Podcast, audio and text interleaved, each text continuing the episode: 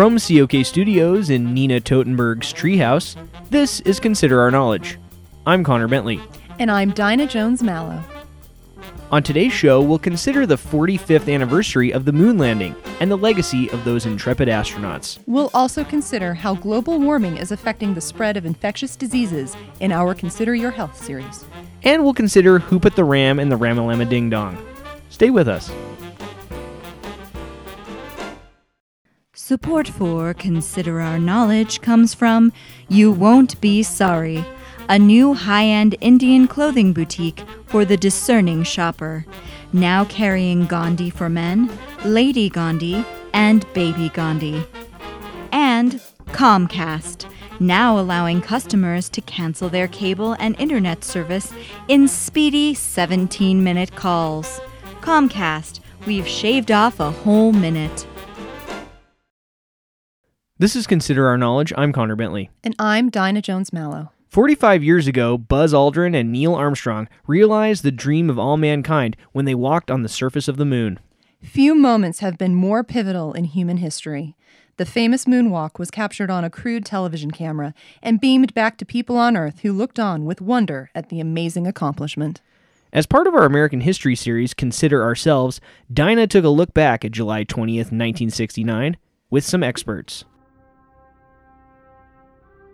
President John F. Kennedy made a declaration in 1960 that Americans would reach and walk on the moon by the end of that decade.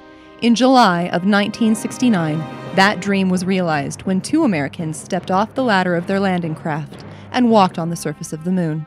Rex Puckett was working at NASA Mission Control for the Apollo 11 crew. It was just so stressful. I mean, I didn't think we were going to pull it off. There were lots of hearts and throats that day. Smithsonian Exhibits Coordinator Joyce Barrow recalls that day as a milestone for her and for America. Everybody stopped what they were doing and watched. It's the kind of event that you remember exactly where you were when it happened. I get people telling me where they were every day when they come to the museum to see the lunar module. Aldrin and Armstrong, the two men who made the lunar landing, are now American heroes. But it wasn't always that way. Oh, yeah. I knew Buzz and Neil real well. They were just the ones who got the credit. But lots of guys could have been there too. They just got picked because they were the best actors. The immortal words Armstrong uttered, one small step for man, one giant leap for mankind, were reportedly not overly planned by Armstrong. Those words are so iconic, and they were so perfect for the moment. Just hearing them gives me chills, even now. Neil totally ad libbed that line. That dick was always going off book, though. I think it made it hard for the other guys because he was more of an improv performer. Performer? Don't don't you mean astronaut? Yeah, sure. Astronaut. Yeah, those boys were astronauts, and this tang I'm drinking doesn't have two fingers of vodka in it. I'm sorry, Rex. I'm not sure I understand you. The whole moon landing was a big hoax. We did it in a studio in Burbank. I was the best boy. I had to make sure the powder we used for the lunar surface had the right shimmer under the lights. Aldrin and Armstrong were just a couple of crappy B movie actors, and the moon rocks they brought back were just some cement we painted.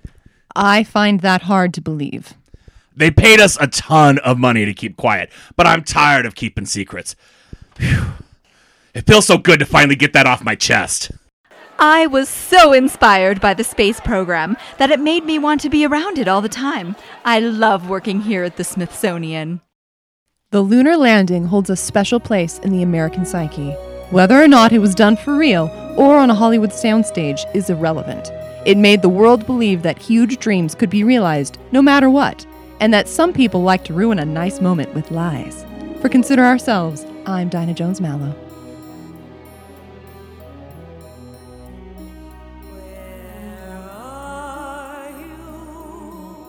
Thanks for that report, Dinah. For more on the moon landing, consult Rex Puckett's blog, Moon Landing in Studio H.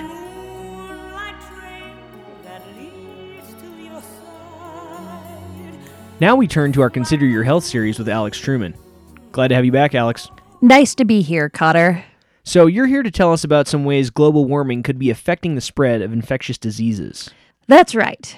As if the prospect of global warming wasn't frightening enough with rising seas and hotter summers that threaten my pale skin, now there is evidence showing viruses that were kept in check by the polar icebox are being released.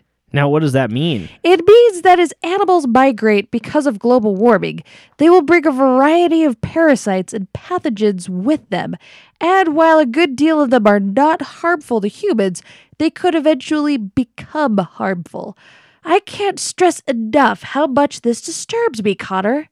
It reminds me of when I first learned about mad cow disease as a five year old. I haven't been able to eat ground beef since that fateful day in 1984. Really? So you never had a happy meal as a kid? No, I'm sorry, but there is nothing happy about a disease that attacks the central nervous system and causes dementia, even if it comes with a toy. Okay, so tell us more about this problem with global warming. Well, a new report in the August issue of Scientific American says that diseases like Phocine distemper, which is a killer of seals in the North Atlantic, has now been found in adorable sea otters in the Aleutian Islands.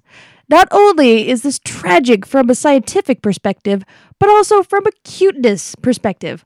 Otters are adorable, and now they are in danger because diseases are finding new ways to travel and infect new species. Okay, that does sound bad. Oh, that's not even the half of it.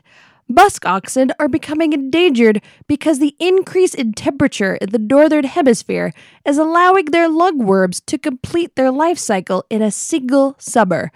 I pity the musk oxen, Connor.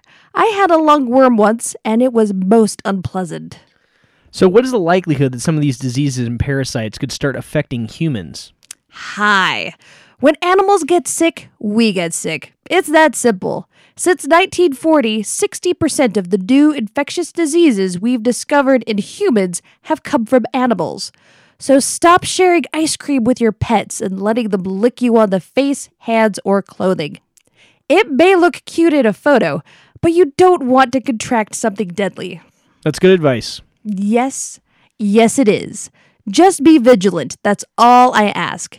There are forces at work in the Arctic that could kill us all, Cotter, or at the very least give your pet otter a serious case of Phocine distemper. Well, thanks so much for sharing this important information with us, Alex. My pleasure. It's my job to panic about these things so our listeners don't have to. That was Consider Your Health with Alex Truman.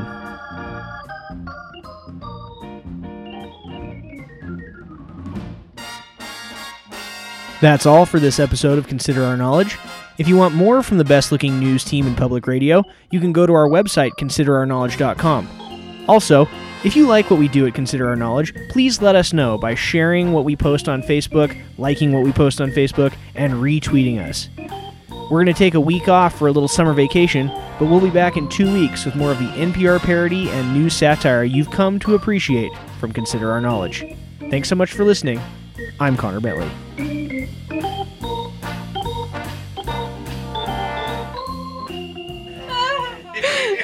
Damn it. Your gay uncles are waiting. My gunkles! okay. Yeah, they, the Gunkles will not be pleased. they will not be pleased. Okay.